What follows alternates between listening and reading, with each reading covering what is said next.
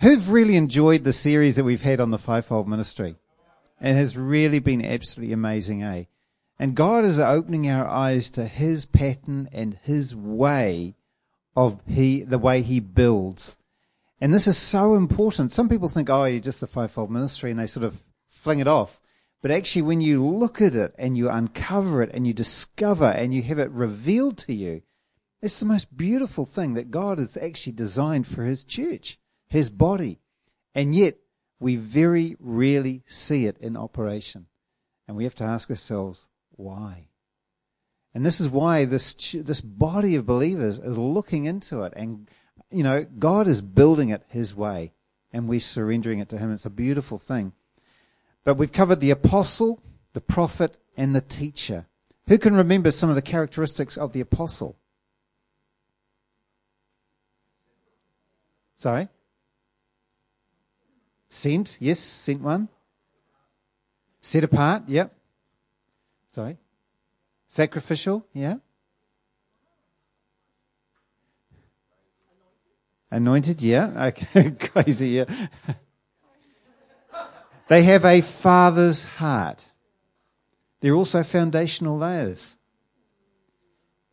They see and they download God's blueprint for God's church on this earth. And they impart and, uh, and powerful. But what about the prophet? Now, I mean, what I've said about the apostles, it's only a little bit of it. But what about the apostle? Sorry, the prophet now. Sorry? Builder? Mm-hmm. Called as well, yep. And a what? Yep. Yeah.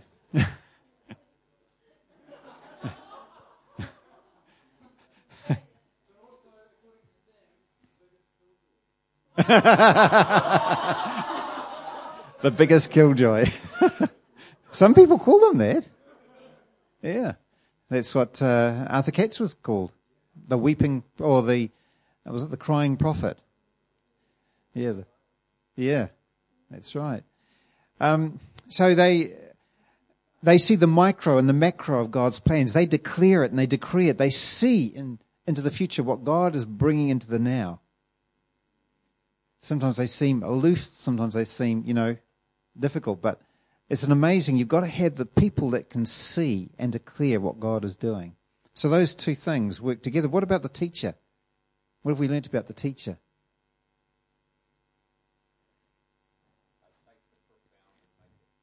Yeah, very good. They take the profound and make it simple.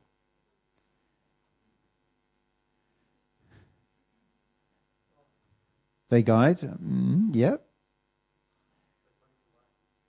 They bring to light the mysteries. Yes. So I want you to capture this picture. You get the apostles and the prophets downloading and seeing God's picture and they're declaring it to the people you get the, the teacher that actually grasps it and sees it. And wow, it just strikes them. And so because it's revealed to them, they're able to take those words that are spoken and they're able to break it down for the people to understand. And now we're bringing in the pastor. So the wonderful thing about the pastor is that they're not there just to pat you on the back and say there, there, and all that sort of thing. They're actually there to, when they capture it and see what this, what God is doing and how it's being broken down, they're like the mentors around the people to guide that flock into the right direction that God is leading everybody else into. Isn't that a beautiful picture of the shepherd leading them into that? It's a beautiful thing when you see it God's way. And uh, then there's the next bit, which we're not, I'm not going to talk about tonight, but the evangelist, it all fits in like a glove, a jigsaw puzzle, so beautifully. And yet, the shepherds or the pastors, even though they play a really important part in the building plan, however, out of all the fivefold ministries, the pastor has probably been distorted, it's in your notes, distorted more than the others. I'll read that again. Pastors or shepherds also play a really important part in this building plan. However, out of all the fivefold gifts, the pastor has probably been distorted more than the others. Man has an incredible ability to take something that God has so beautifully crafted and designed and try to improve it. Yeah. Do you remember David? The cart or the the the um, the Ark of the Covenant. He wanted to shift it. His intent was really, really good. So he goes out and he gets this cart and he puts the thing, the ark on the cart. Now, the intent was right. Everything was, was, seemed okay to man to be able to do it, and yet it wasn't God's way. We can take what we think is right and we can twist it or distort it, and it actually ends in disaster down the track. So God is shaking everything up to get our attention to see actually how does it really work. But as I said, out of the pastor thing, it's probably been distorted more than anything else. And the real issue is because of our sight. If we're not able to see God's heavenly blueprint on how these gifts are designed to operate, we will add our own rules and expectations. And so what comes, and it's basically, it comes from our limited earthly mindsets. And this produces a church institution, if you like, an old wineskin that is man built rather than God built. There's something about man that has to take something of God and bring it down to his size, and then we put it into a box. And then it all becomes about the box and the stuff inside that used to have the life of God on it dies. And then we argue about the box. And we have different sized boxes. But everything's been removed from what God's really saying. See how easy that is to do that? We place a whole lot of rules and regulations around it, and we've got to cement the box. We've actually got to build it stronger. We've got to, you know. And yet we've missed the whole point of what God is trying to do. His design uses the fivefold to build up and equip Christ's body, a living, maturing, maturing church with an eternal purpose always ahead of her. Without God's blueprint, there is a lack of life and power and the evidence of oneness. Whenever God builds something so beautiful, there's always oneness. Whenever man builds something, there's conformity. But when God builds, there's a oneness. When you look at the wall that uh, Nehemiah built, they rose up as one man. And the number of times you read in, in scriptures about what God built, there was a one purpose, one man that rose up. Nothing that man, uh, man could have made. Sadly, man has helped to reshape the role of the pastor and built it according to fleshly mindsets and human understanding. The result has generated in centuries of how we think a pastor or a minister or a shepherd looks like. And that's what I want to look at tonight. We want to look at how we've put that into a little box and also the role of the sheep and their responsibility as well. It all works together. It's so important. So, what are some of the traditional things we think about pastors or ministers? Can somebody shout them out? Shepherd, yeah. Everything to everyone all the time. Very good.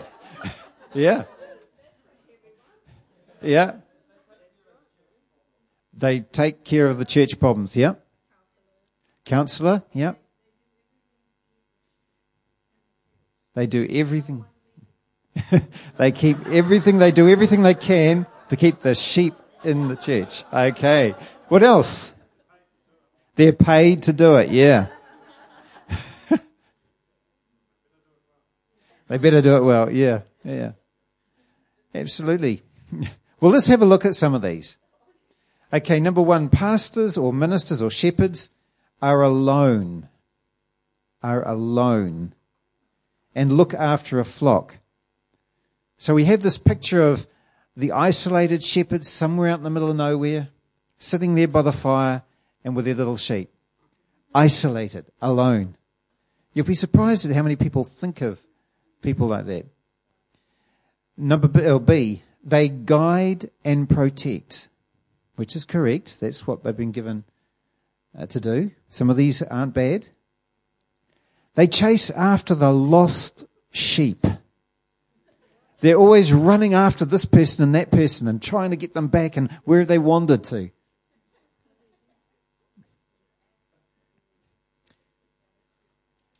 They pray for the sick and the lost. Now, only the pastor can pray for the, the, the sick and the lost. I mean, they're the anointed ones.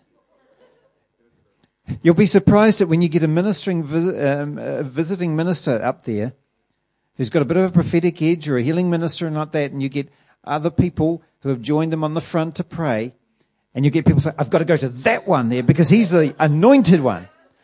You'll be surprised. then they counsel. They're the ones that do all the counseling. They keep the peace. They muck, they mop up the junk and the spew and the everything else that goes on. In some ways, they they try and keep the peace. It's a real juggling act. They are the ones that build the church.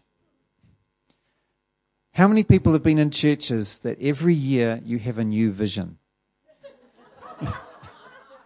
yeah. We used to have a vision every year. And because we didn't really obtain to the last one, we've got to have another one to actually try and spur the people onto something. Because without a vision, the people perish. True, isn't it? This is what we think. This is an old mindset. The church growth, uh, they're, they're always uh, responsible for the church growth and the flock. It's a measure of a successful church. If the church is not growing, there's something wrong with the pastor. That's true. He's the one that's responsible. It's because they're not doing it my way. If they only knew what my way was, we'd have more people in this place. Now, when you multiply that by all of us here, everybody's got a different way of building the church. They think the, the pastor should be doing. Yeah. After all, they are paid to do it. How many times have you heard that? It's not my job. I'm not here to get the lost. They're paid to do it. Number two, pastors are appointed to positions. And somehow we've built in the church, it's all about positions and hierarchy and titles. And where you sit in that.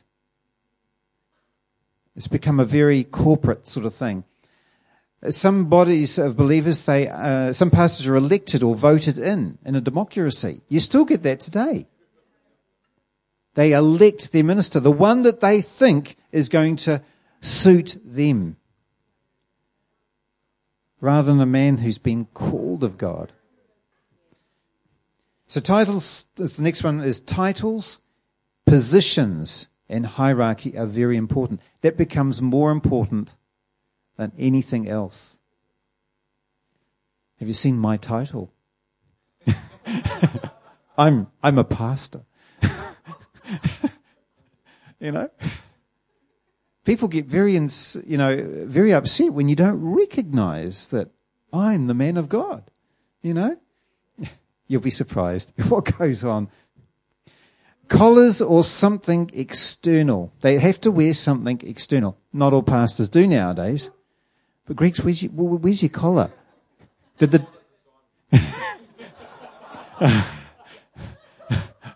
I, was going to say the dog got yours today. but you see, it's something external that people can see that you're a minister, a man of God, rather than seeing something that's internal, that's changed a person. Number three, pastors should be humble.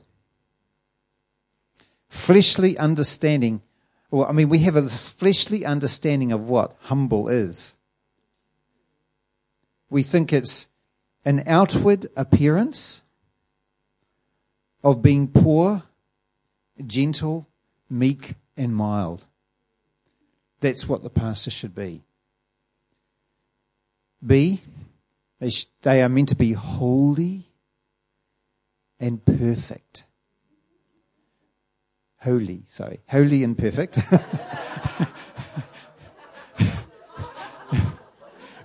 Almost superhuman. They can't make any mistakes because they're, I mean, they're, they're right next door to him, you know. so they, they, they've got to be able to, we, we almost elevate them on a, on a pedestal. And yet, they are human beings in, any, in every way. They can make mistakes. But when we elevate somebody on a pedestal and they fall or fail, suddenly our whole faith is shattered because we built it in a person rather than the Lord. I've seen so many Christians derailed because of that. You, you see a church, the pastor's fallen into immorality. It just splits it right down the middle. It destroys a lot of lives. It really does. But a lot of the time it's because we've elevated them onto a platform they were never meant to be on. See, they should be on the minimum wage so that they're not puffed up and become proud.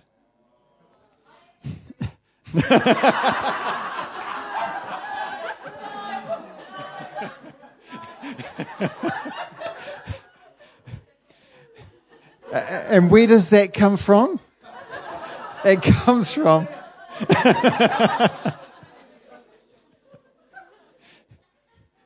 it's the picture that we have of monks living in monastery with the vow of poverty. Yes.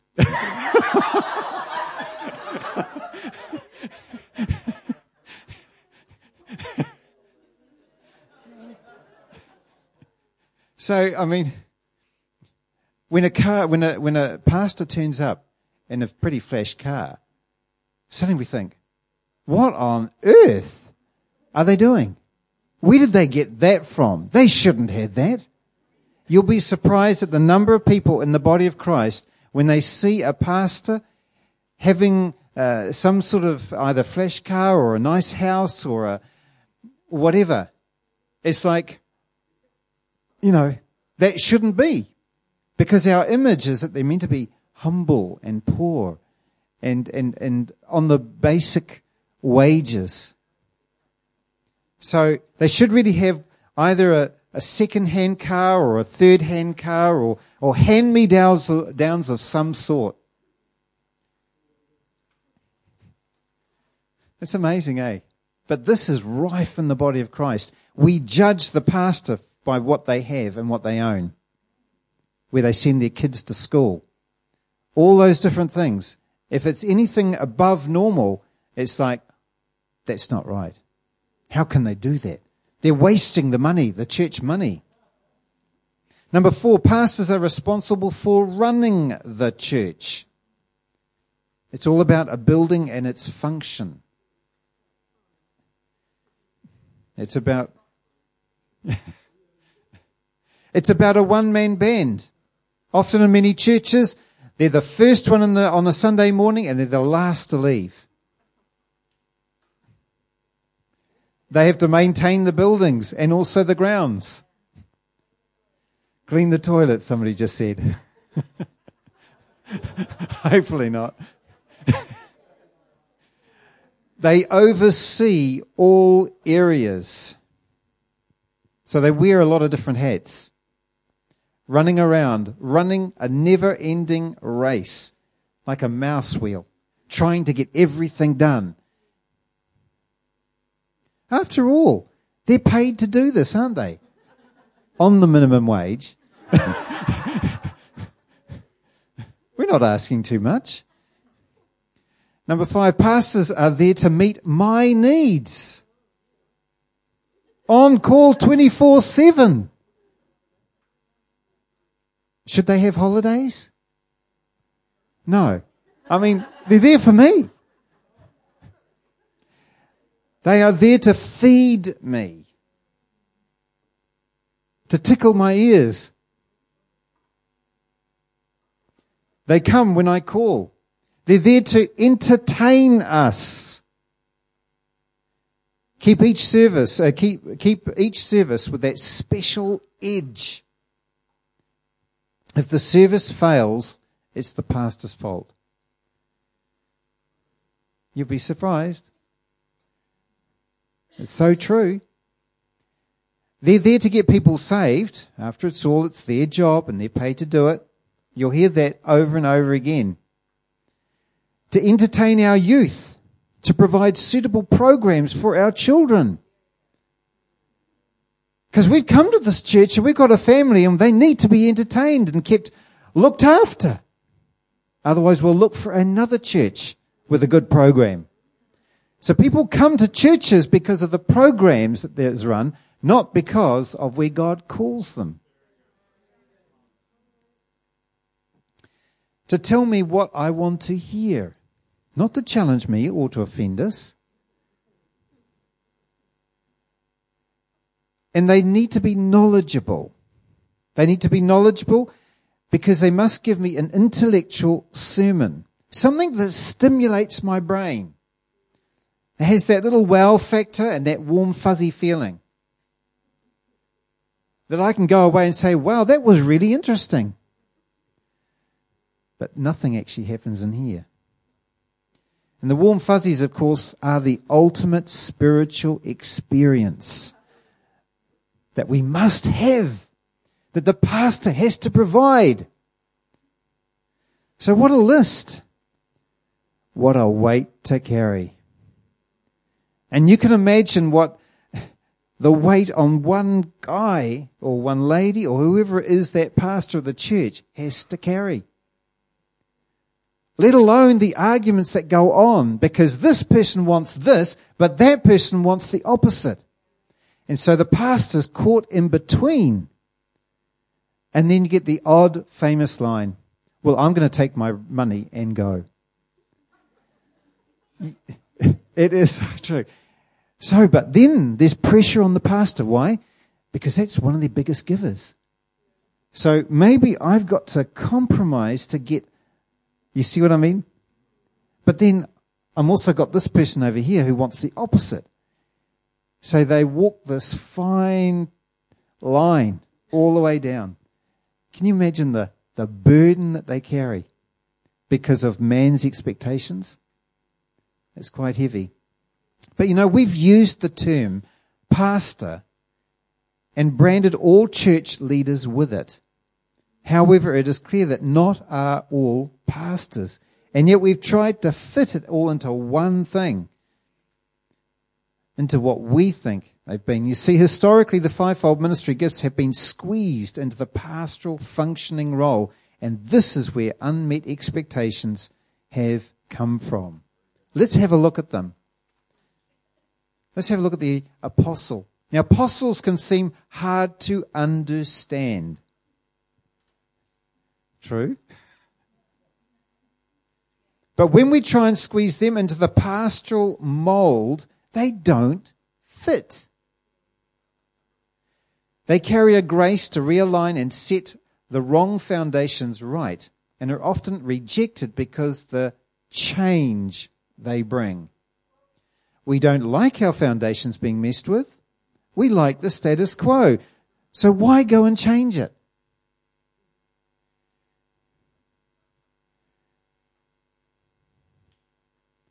So here we are trying to fit. There are people with apostolic callings that just don't fit it. They have the heavenly downloads.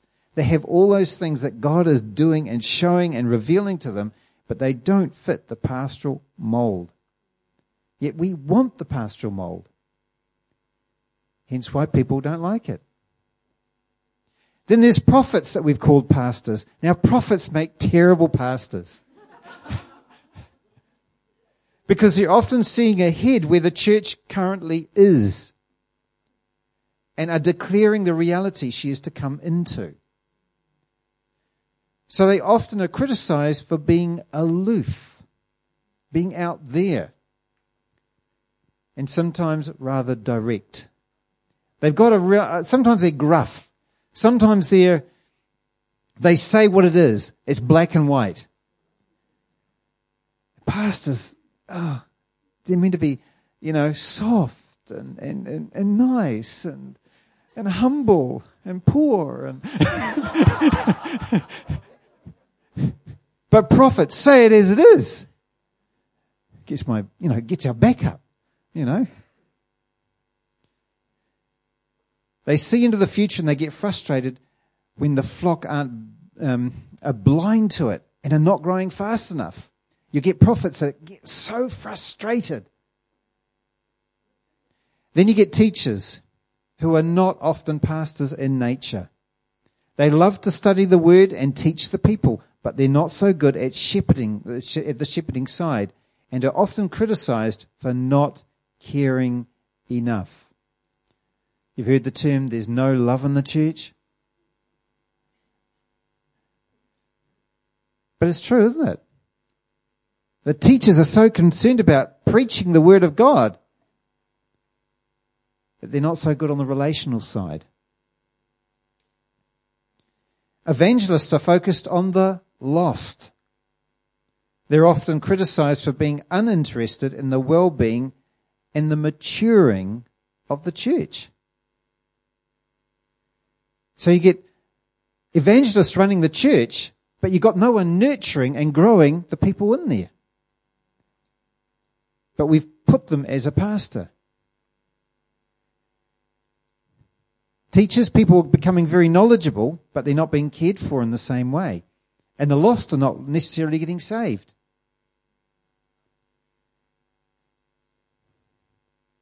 Yet true pastors are also criticized.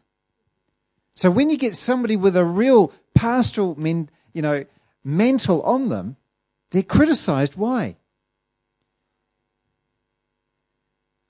Because they're not very good teachers for some of them. But I want a good sermon. I want, I want some real knowledgeable stuff, something I can get my teeth into.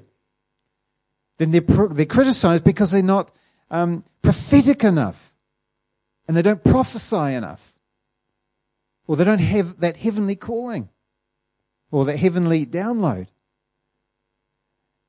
Then they're criticized because they're not evangelists. You see how you can't win? And here's a genuine pastoral uh, person with that mantle sitting on them, and yet they're now getting criticized because they're not the others. See, what we've tried to do, too often people have expected them to function in all the gifts, and we blurred the lines and tried to create one fits all mentality. So, how, can you see how everything is all over the show? If you condense it down to just say, that, that's a pastor. Actually, what is the mantle that rests upon them? If we see it like that, it's totally different. This was never God's design, and this is why He created the fivefold ministry to work together, to complement each other, and to carry the load together. Not in their own strength, but in the power and the grace that God has given them. Each of those giftings has a gracing upon it. And when they work together beautifully, God carries it and God builds it and strengthens it. When each of them are dead to themselves, apostle, prophet, teacher, pastor, and evangelist, when they're dead to themselves, there's such life that comes. It's a beautiful picture that flows from them to the sheep. And when they work together, all those ministries, the sheep are satisfied. There's something beautiful about it. And then the sheep, they lay down their lives because the leaders have, have laid their lives down. It just flows on and on and on. But this can only be accomplished through Him doing the work in them. Much of today's church, there is little evidence of the fivefold functioning as God designed it. But in this day, He's restoring His church back to the way that He designed it to be. So the fivefold are part of what he's doing in each part of the body. It's a beautiful thing. And it's all in readiness for his return. Maturing the body. Under the old mantle the old wineskins, the pastors have tried to walk a balancing act, as I've said before, trying to please as many people as possible, but they compromise. And a lot of them have been burnt out. I've known a lot of pastors that have burnt out, that have just come to the end of their own strength, that have nothing left to give. And you'll see there's a lot of pastors in ministry today that are tired, that are really tired. I remember um, hearing one uh, one pastor saying, you know, I've done everything, I've, I've taught them everything I know. There's nothing more that I've got to give them. He was empty. He, he ended up retiring, quitting, walking away, because he had nothing left. There was nothing in here to give. Because they spend so much time doing it out of their own effort and strength. They're exhausted at the end of it. Man's way is built on function. God's way is based on relationship. We heard that this morning in the in the message. So man's way is built on function, God's way is based on relationship. There's a huge difference. Man's way believes that they have to build the church and that involves striving. God's way is built on revelation that he builds his church, and all working in faith comes, it all comes from a position of rest. See the difference? Man's way is striving, God's way is rest. Which way would you prefer? See, man's, may, way may look externally fruitful and measures itself by the external. But God, however, looks at the internal workings of the heart, and his fruit is primarily measured by his nature formed within his church, such as his love. So let's have a look at the shepherd's responsibility. Okay, we've looked at uh, shepherds and, and, and the pressure that's on them, but there is a responsibility that God has given them too. The Bible gives a number of scriptures uh, to read. Psalm 23 is, of course, one of the, the Lord is my shepherd. It gives them the most beautiful picture of what a shepherd is like. But there's heaps of other scriptures about shepherds. And I want to focus on the warning ones because Paul and Sandra will be speaking more about what God is, how God has designed and built the, the shepherds.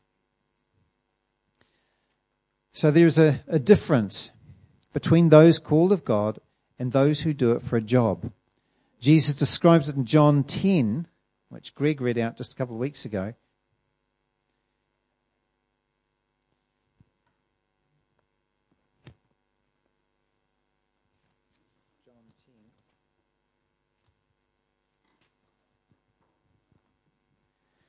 In verse 7 to 18, but I'm not going to read it all.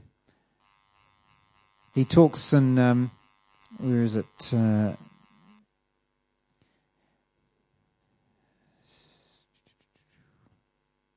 talks about the hireling. Oh, here we go. Verse 13, yeah. Verse 12 says, But a hireling, he is not the shepherd, one who does not own the sheep, sees the wolf coming and leaves the sheep and flees, and the wolf catches the sheep and scatters them. The hireling flees because he is hired, he is a hireling, and does not care about the sheep. But I am the good shepherd, and I know my sheep, and I am known by my own. So there are hirelings, there are there are pastors in place that don't actually care about the sheep. It's a job to them. And that can be a dangerous thing because it's all about position, it's all about titles, it's all about being recognized or being seen and growing. And so their main concern is actually climbing the corporate ladder rather than caring about the sheep. Jeremiah 10:21 says this, "For the shepherds have become dull-hearted and have not sought the Lord." You know, one of the major things about uh, shepherds or, or pastors that they have problems with today is that they don't have time to pray. They are so busy doing that list that we talked about beforehand that the time with God and the intimacy actually gets pushed and squeezed and squeezed until it's only a small portion of their day. So really it becomes more of their own effort through it. So they become dull hearted and they don't seek the Lord. And that, that's how they burn out. Jeremiah 23 verse 1 to 4 it says, Woe to the shepherds who destroy and scatter the sheep of my pasture, says the Lord.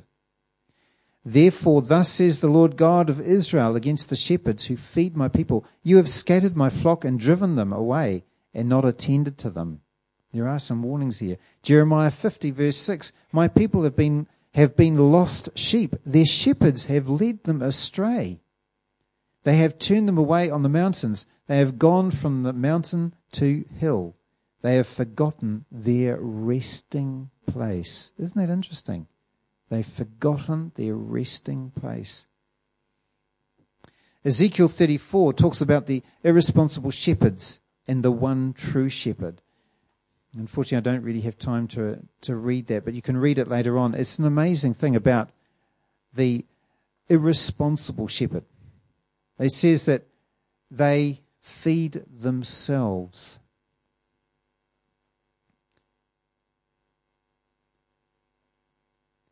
They eat the fat and clothe themselves.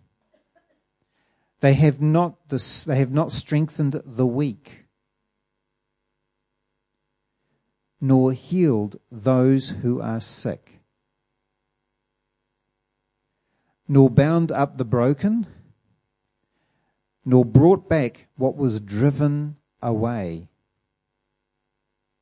But with force and cruelty you have ruled them. It's a dictator mentality. And I've seen that in action. I've seen dictator mentalities take place. They have scattered, oh, the sheep were scattered. And the sheep Uh, became food and prey for the beasts of the field. And the result he talks about is that my sheep have wandered. A true shepherd lays down his life for his sheep. A hireling runs off. It's only a job, a position, and a title. And you'll always know is because of when the pressure comes on, what happens. And I've seen this, as I've said. The emphasis has been placed on hierarchy and titles and positions, and you get this jostling within the church leadership for who's more important than the other. And what happens is that the sheep are actually used or abused to meet the outcomes of what they're trying to build. And not only do the pastors that wear themselves out, they wear the sheep out. Because they're all trying to, to get onto this big wheel and then they've got to keep spinning it to try and get it through.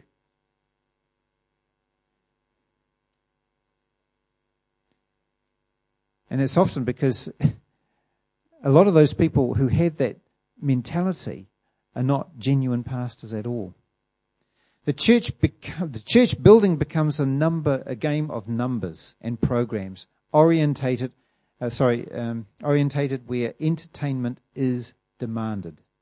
So I read that again. Church building becomes a numbers game and program orientated, where entertainment is demanded. How can I build this church and therefore be recognized and was as one of the the pastors who has made it? Pastors want to be recognized.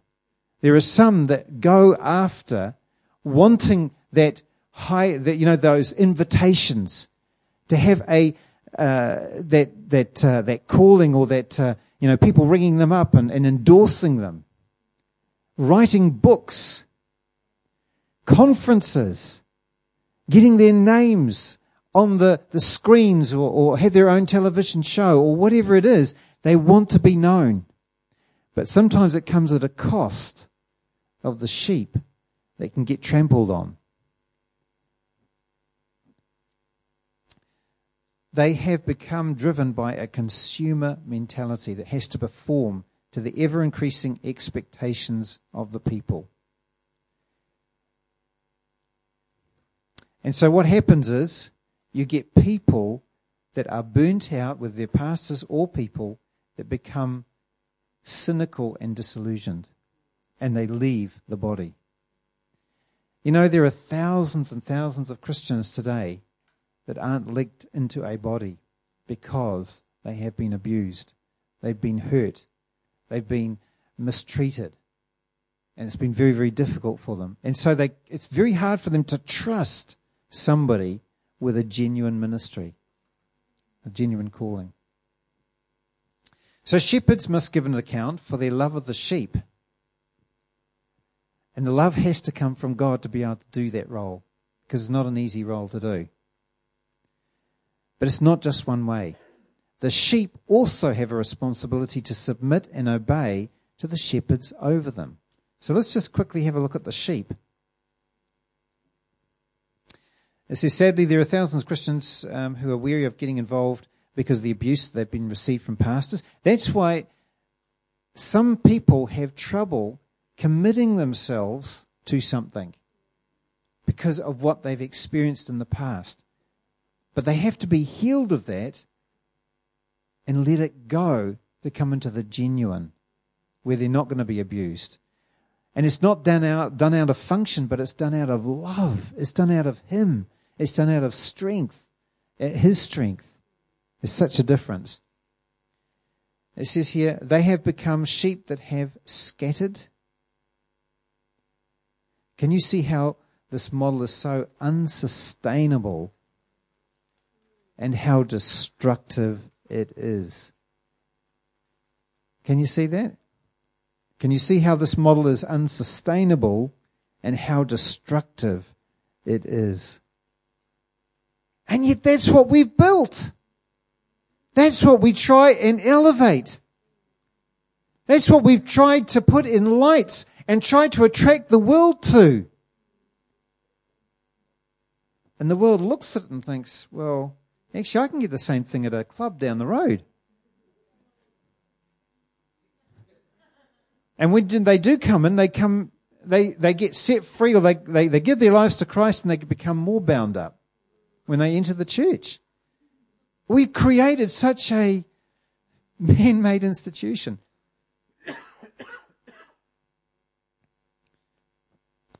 But the sheep do have responsibility in this too. It's so easy to think the sheep, uh, that the, uh, the, the, sorry, it is easy as sheep to think that the shepherd is responsible for everything and that, but we too are held responsible or accountable. Do we realize this as sheep? Do we realize this? So let's have a look at the sheep very quickly.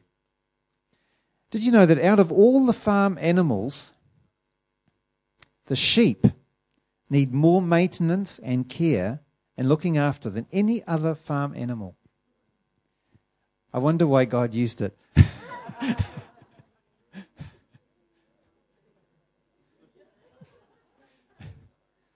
so, what defines sheep? Is it people that just turn up for a gathering? Can we hear this? What defines sheep? What do you think defines sheep?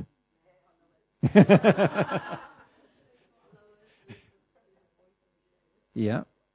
What else? Followers, yeah.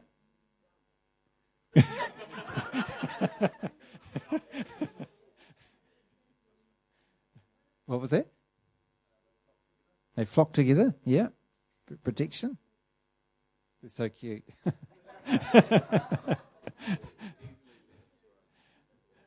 Let's go back to John chapter 10, eh? So much in John chapter 10.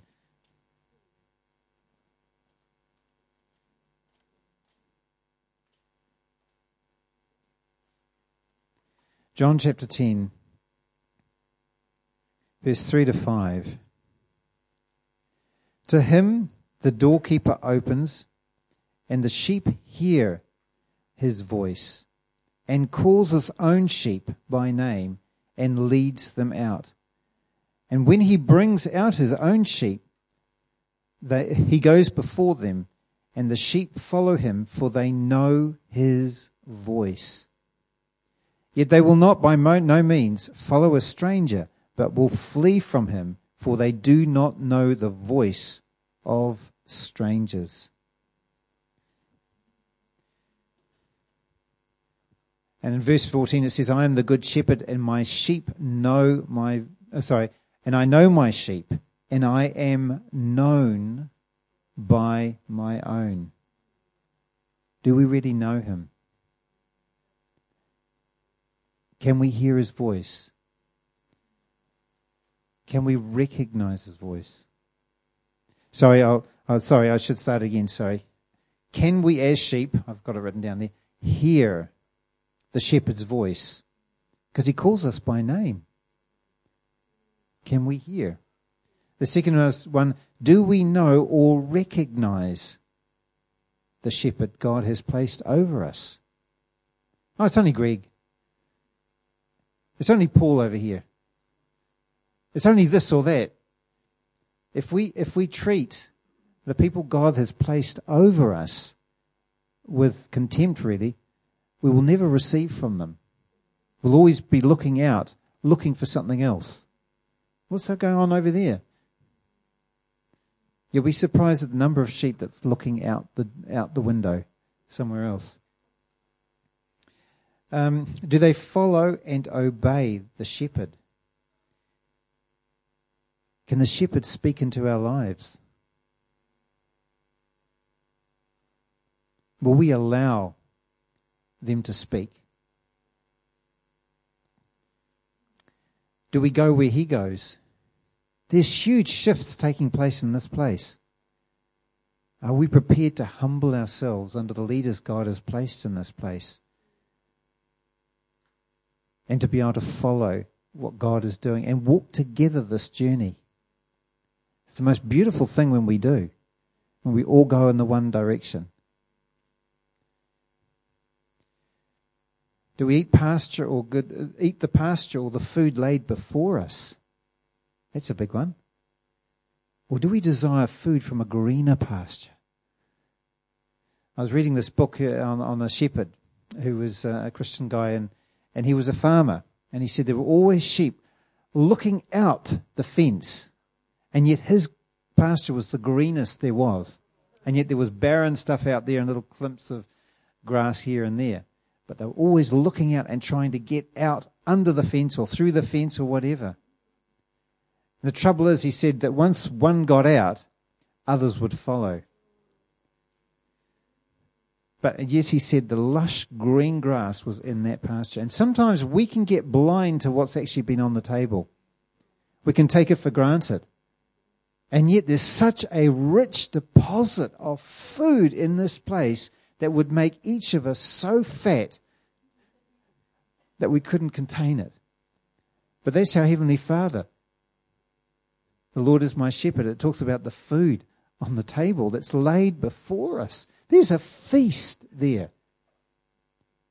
And yet, when others hear the sermons from this place, they're gobsmacked and I think, where on earth? Why aren't we getting this sort of food? Where did this food come from? But there is so much being declared that God is doing in this place. Also, can you discern what voices speak to us, especially those who would try and lead us away? There's a lot of voices out there. There's a lot of voices.